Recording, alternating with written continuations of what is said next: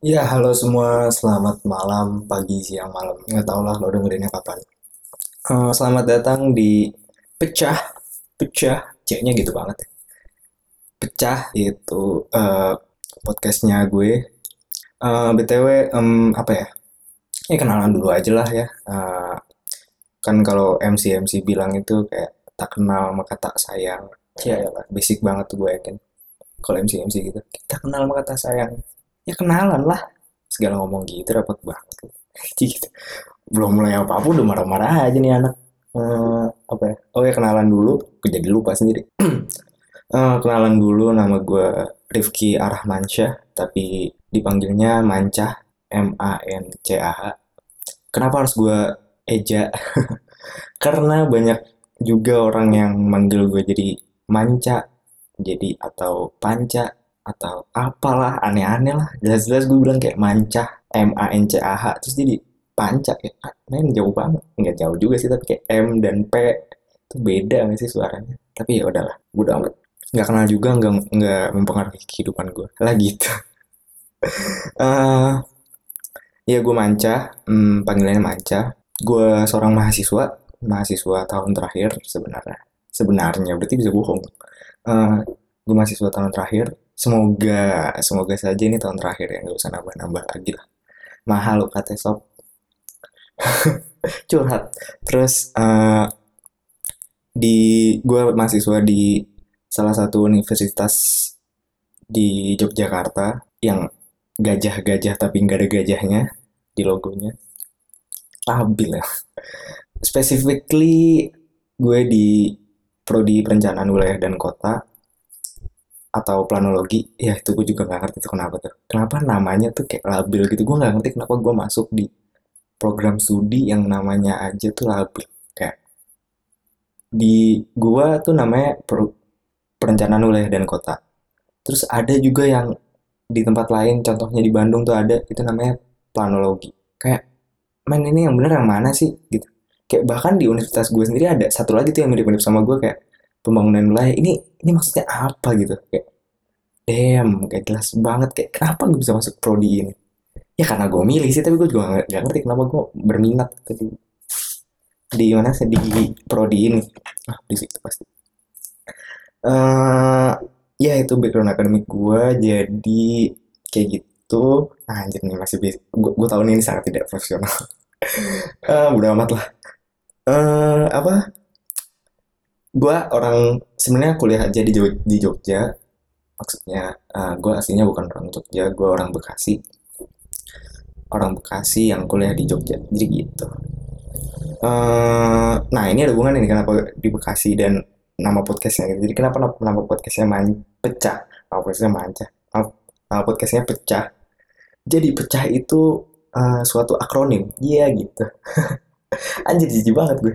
Eh, pecah itu akronim dari podcastnya manca. Ya podcastnya manca. Kenapa nye? Kenapa enggak nya? Karena ya tadi gue orang Bekasi dan kebetulan gue orang Betawi nyokap gue Betawi asli pure blood pure blood Eh, dan bokap gue tuh orang Sunda sih sebenarnya tapi dia raised and born born and rise di Bekasi jadi dia sangat merasa bahwa dirinya itu sangat Bekasi. Jadi ya udah gue sangat Betawi dan lingkungan gue emang sangat Betawi yang orangnya masih nyablak-nyablak yang kalau nikahan tuh masih bawa apa namanya roti buaya ya yang gitu gitulah jadi ya gue merasa sangat orang Betawi sih Betawi Bekasi itulah. Ya itulah. Orang-orang yang, yang lu kata-katain itulah yang kayak rumahnya jauh apa segala macam ya itulah gue lah itu tipikalnya ya lu bisa bisa mengira-ngira lah kira-kira kayak gimana.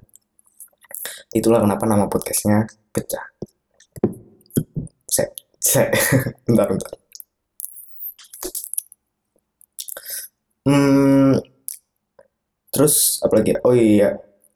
Terus tadi eh, ini kenapa gue bikin podcast ini?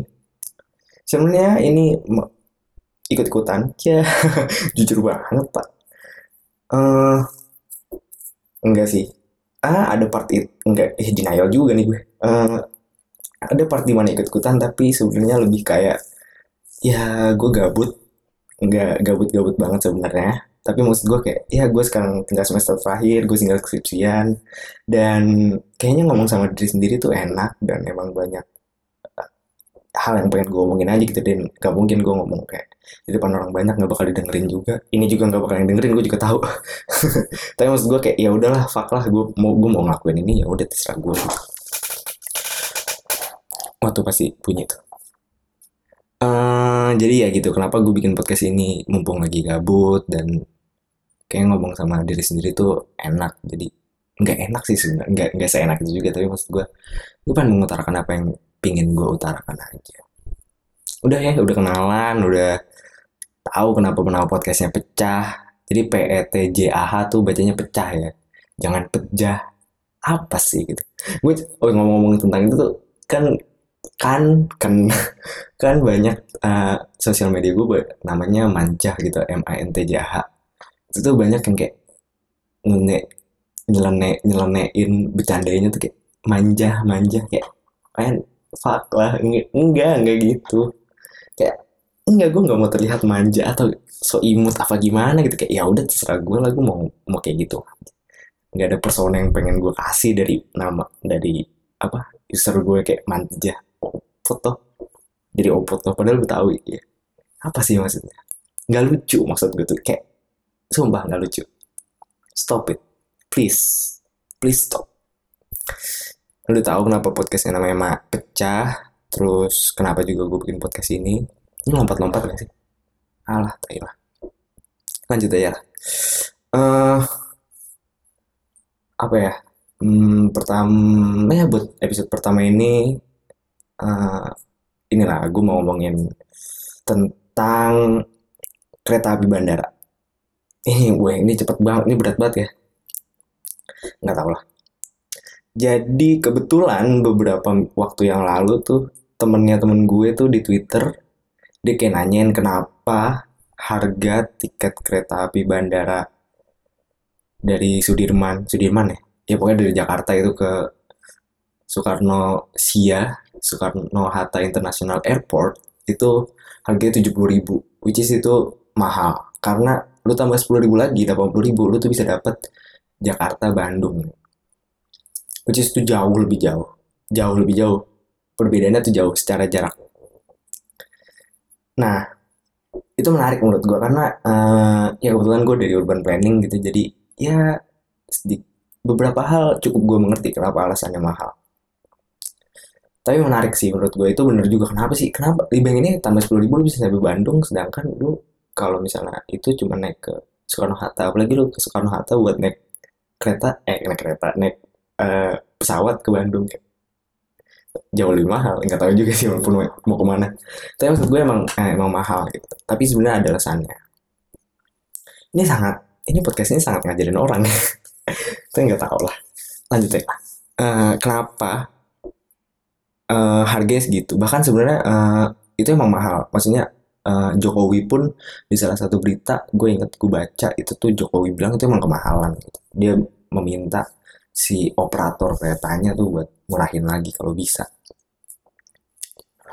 Eh, sebenarnya emang kalau kita ngomongin konteksnya public transportation terutama yang menghubungkan eh, eh, ke bandara gitu itu emang mostly di negara-negara mana pun pasti lebih mahal daripada pilihan-pilihan lainnya. Maksudnya kayak kalau ke bandara kan lu bisa naik mobil bisa naik taksi bisa naik eh, bus gojek mungkin.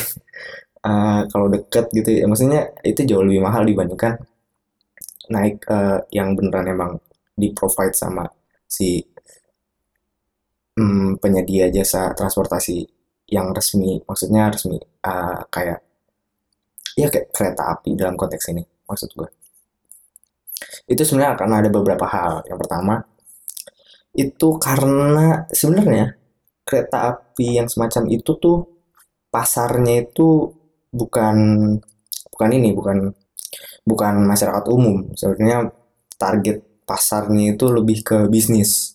I mean kayak orang-orang yang datang misal dari luar negeri atau dari daerah lain ke Jakarta dan butuh meeting yang cepet banget mepet waktunya.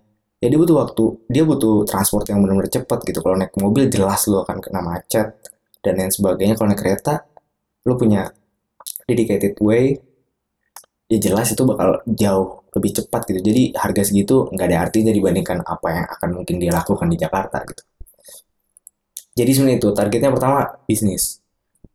Lebih ke bisnis bukan berarti masyarakat umum nggak bisa tapi uh, secara market targetnya tuh udah di bisnis.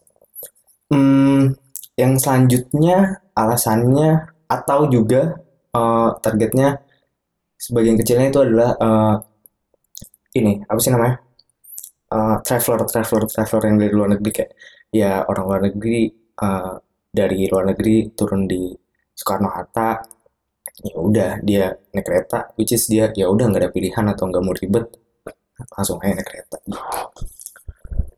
Bukan pasar domestik banget sih. Jadi ada dua alasan itu uh, asal alasan yang selanjutnya adalah karena uh, nggak ada kompetitor lah gitu. Ya lo tau lah kayak uh, hukum ekonomi yang hukum besinya ekonomi kayak uh, supply dan demand gitu kayak kalau yang menyediakannya banyak pasti harganya lebih kompetitif. Nah kayak gitu. Sedangkan dalam konteks si kereta api bandara ini itu tuh kan yang menyediain cuma satu gitu. Nggak ada ada pilihan lagi gitu. Kalau ada operator yang lain gitu pasti harganya bakal lebih kompetitif gitu. Jadi saing-saingan gitu. Kayak ya kayak uh, bis lah. Contoh bus bus apa? Bus antar kota akap antar kota antar provinsi. Itu tuh karena banyak operator nah pasti dia harganya jauh lebih kompetitif gitu. Nggak kayak nggak kayak si kereta api bandar ini cuma satu kan. Lu nggak ada pilihan lain gitu. Nggak ada nggak ada nggak ada operator yang lain gitu. Makanya dia karena dia pemain sendiri ya udah. Mau dia mau ngeset semana juga ya udah. Orang juga kalau yang membutuhkan itu yang bakal mau bayar gitu. Willingness to pay-nya jadi tinggi.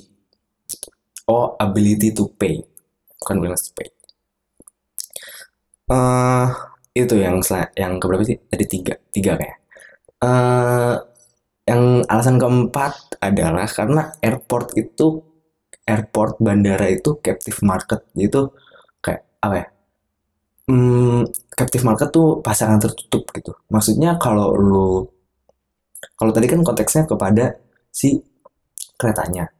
Kalau ini captive market kepada si uh, apa sih namanya? Si bandaranya, si transport uh, transportasi udaranya. Kan kalau transportasi udara ya udah gitu loh, cuma ya udah cuma bandara gitu, nggak ada lagi gitu. Paham gak sih? Kayak misalnya kalau ke transportasi darat, iya ada bus, lu naiknya bener ya di di apa?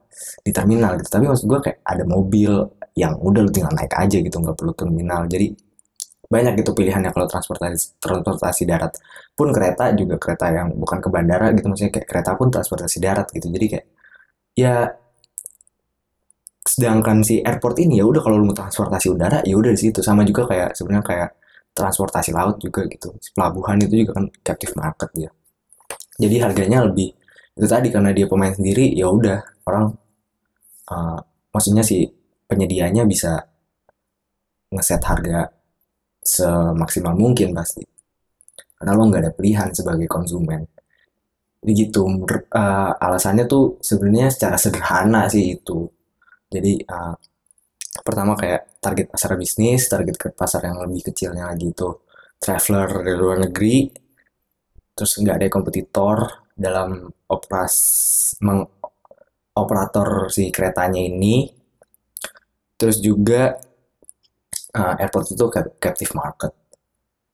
Hmm, nah pertanyaan terbesar itu kayak sebenarnya bisa nggak sih? Bisa nggak sih harga itu jauh lebih murah? Ya, jelas bisa, masa nggak bisa?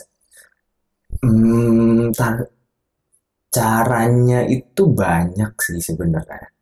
Sesotoy-sotoynya gue gitu. Uh, sesotoy-sotoynya gue sebenarnya caranya banyak. Salah satunya ya subsidi gitu. Subsidi pemerintah itu akan sangat menurunkan tuh harganya ya kayak ya zaman dulu lah gitu kayak harga uh, bensin tuh kayak ya udah sama pemerintah. Terserah lah bodo amat. Uh, harga minyak dunia berapa yang jelas premium di Indonesia dijual? Misalnya lima ribu gitu. Ya udah gitu. jadi ya karena itu disubsidi sama pemerintah. Begitupun dalam konteks ini bisa aja kayak uh, mau berapapun harusnya pembiayaannya eh pembiayaan harga tiketnya kalau pemerintahnya mau mensubsidi seharga sekian untuk menjadi mencapai titik harga sekian di mana masyarakat tetap bisa menggunakan dengan murah atau uh, affordable gitu. Dan si operatornya juga bisa untung. Itu pertama sotoy. Yang kedua itu bisa juga pakai uh, TOD nah TOD itu TOD itu anjir nih materi kuliah banget nih. Males banget gue ngomongin uh, semoga semoga salah. Semoga salah. Jadi lu bisa benerin. Jadi kita ada komunikasi gitu. Ya gitu uh, TOD itu transport uh, transit oriented development di mana itu pembangunan yang berfokus pada area-area transit gitu.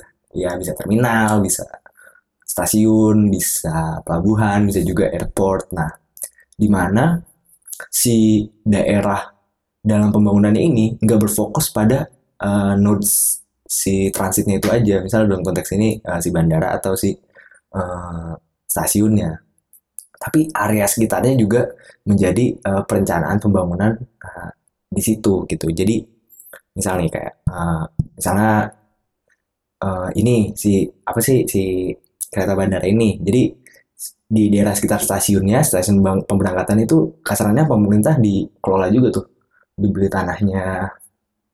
Terus nanti dibikin apa? Kayak misalnya uh, komersial area, jadi jadi di situ uh, komersial bisa tumbuh, ada pajak, ada apa segala macam. Jadi cash flow-nya tuh nggak cuma dari tiket gitu. Jadi daerah dari daerah-daerah sekitar sederhananya kayak gitu. Jadi pun uh, tanah yang deket sama secara teoritis tanah yang deket sama transit area tuh pasti mahal, laku, laku dan mahal gitu. Jadi uh, naik terus tuh asetnya. Jadi pemerintah juga sangat untung gitu. Jadi intinya TOD ini nggak cuma di uh, di pusatnya si transitnya itu aja, tapi di sekitar-sekitarnya juga. Sebenarnya nggak cuma bisa komersil, bisa juga kayak uh, mixus, mixus tuh kayak uh, bangunan yang kayak misalnya bawahnya bawahnya uh, komersil, atasnya tuh dibikin apartemen itu juga bisa kayak gitu. Itu akan sangat membantu cash flow dan menurunkan biaya uh, tiketnya karena nggak cuma satu jadi pemasukannya. Ya sederhana kayak biasanya lu jualan tiket tapi uh, pemasukan lu cuma dari tiket ini ada pemasukan tambahan nih dari si area-area di sekitarnya kayak gitu. Itu juga berlaku di apa di bandaranya. Itu kenapa daerah-daerah bandara tuh banyak uh, komersial komersial karena kayak gitu juga sih sebenarnya alasannya Uh, sebenarnya nggak cuma itu sih kayak uh, bisa juga kalau untuk mungkin kalau untuk untuk di kota lebih ke komersil tapi untuk di uh, apa urban area gitu itu tuh bisa juga dibangun untuk perumahan sih. Karena ya ya enak aja kan gitu kayak lo dari mana? Uh, dari stasiun kalau rumah lo deket lo lu kan pasti lebih enak gitu untuk bertransportasi. Jadi nggak usah menggunakan transportasi pribadi uh, kendaraan pribadi maksud gue lu bisa menggunakan transportasi publik. Walaupun ya memang transportasi publik di Indonesia masih belum advance dalam artian ya ya lu, lu lihat aja lah. Kayak uh, ya gue cerita kayak uh, dulu gue pernah magang di UNDP itu di Sarinah. Di daerah Sarinah gitu rumah gue di itu tuh gue males banget tuh. Gue gue sampai rela hmm, apa ya rela maksudnya rela, gue rela ngekos yang di dekat kantor gue dibandingkan gue pulang pergi. Karena men gue nggak kuat men. Mungkin ini nggak tau gue mau menyalahkan aja. Mungkin gue bisa menyalahkan karena gue udah terlalu nyaman hidup di Jogja gitu yang di mana di mana mana deket. Macetnya buat gue yang orang Bekasi dan udah sering bertransportasi di Bekasi itu nggak begitu macet menurut gue kayak ya ini masih biasa aja sih deketnya juga sih deketnya juga kecilnya Jogja tuh enak banget sih menurut gua. Terus yang jalanannya grid itu berkotak-kotak lu pasti kayak nah grid itu jalanan yang kayak berkotak-kotak gitu. Kayak lu pasti main sim city itu tuh pasti lu bikin jalannya kotak-kotak. Gue yakin jarang lah yang bikin jalan aneh-aneh. Hmm, itu tuh sangat memudahkan. Ya jadi waktu gue magang itu gue kayak lebih memilih hmm, ya udah kayak minta ngekos saya dia masih gue gitu. Nyata dibolehin jadi enak banget gue tinggal jalan. Kayak gitu aja sih ini konteksnya uh, uh, kalau misalnya konteksnya trans set oriented development atau TOD yang dibangun untuk perumahan ya kayak gitu semakin deket uh, sama uh, pusat transitnya itu akan semakin memudahkan orang untuk bertransportasi makanya harga tanahnya bisa lebih mahal jadi bisa ada value capturing di situ. Value capturingnya di situ jadi bisa ya intinya bagaimana caranya suatu bangunan tuh nggak cuman membangun satu titik aja tapi ada bangkitan bangkitan pemasukan dari daerah sekitarnya. Ya kurang lebih kayak gitu sih masalah TOD hmm, apa ya? Ya deh sih kayak gitu. Ini podcast udah, udah berapa menit ya? Jadi cuma 20 menit capek juga sih. Uh, tadi udah ngomongin TOD udah sih kayak itu aja yang mau gue sampein di podcast gue pertama ini podcast ngomongnya gitu banget gitu uh, sorry ya gue kayak ngomong sama diri sendiri gitu. Kayak banyak menjawab pertanyaan uh, omongan gue sendiri. Emang gitu sih sebenarnya. Sebenarnya tuh gue, gue kayak gitu sering banget menjawab pertanyaan gue sendiri. Uh, udah ya udah 20 menit lah uh, ngomonginnya. Gue nggak tahu ini terlalu berat apa enggak. Tapi ya buat pertama ngomongin hal-hal sederhana lah semoga nggak begitu berat-berat banget dan semoga lo suka. Sebenarnya podcast ini nggak bakal ngomongin tentang perkotaan aja sih. Gue bakal ya macem-macem lah. Sebenarnya tergantung gue lagi mau ngomongin apa. Ada yang nge-trigger gue buat ngomongin apa gue juga nggak tahu nih bakal se rajin apa apakah seminggu sekali kayak pamnya si Adri atau gimana. Yang jelas selama gue masih mempunyai hal yang ingin gue bicarakan pasti gue utarakan di sini sih. Intinya sesederhana itu aja buat podcast ini jadi gue nggak usah repot nyari panggung. Ya gitu. Uh, udah itu aja buat episode pertama ini. Semoga lo suka. Dan ya udah gitu aja. Sampai ketemu lagi. Salam pecah. Bye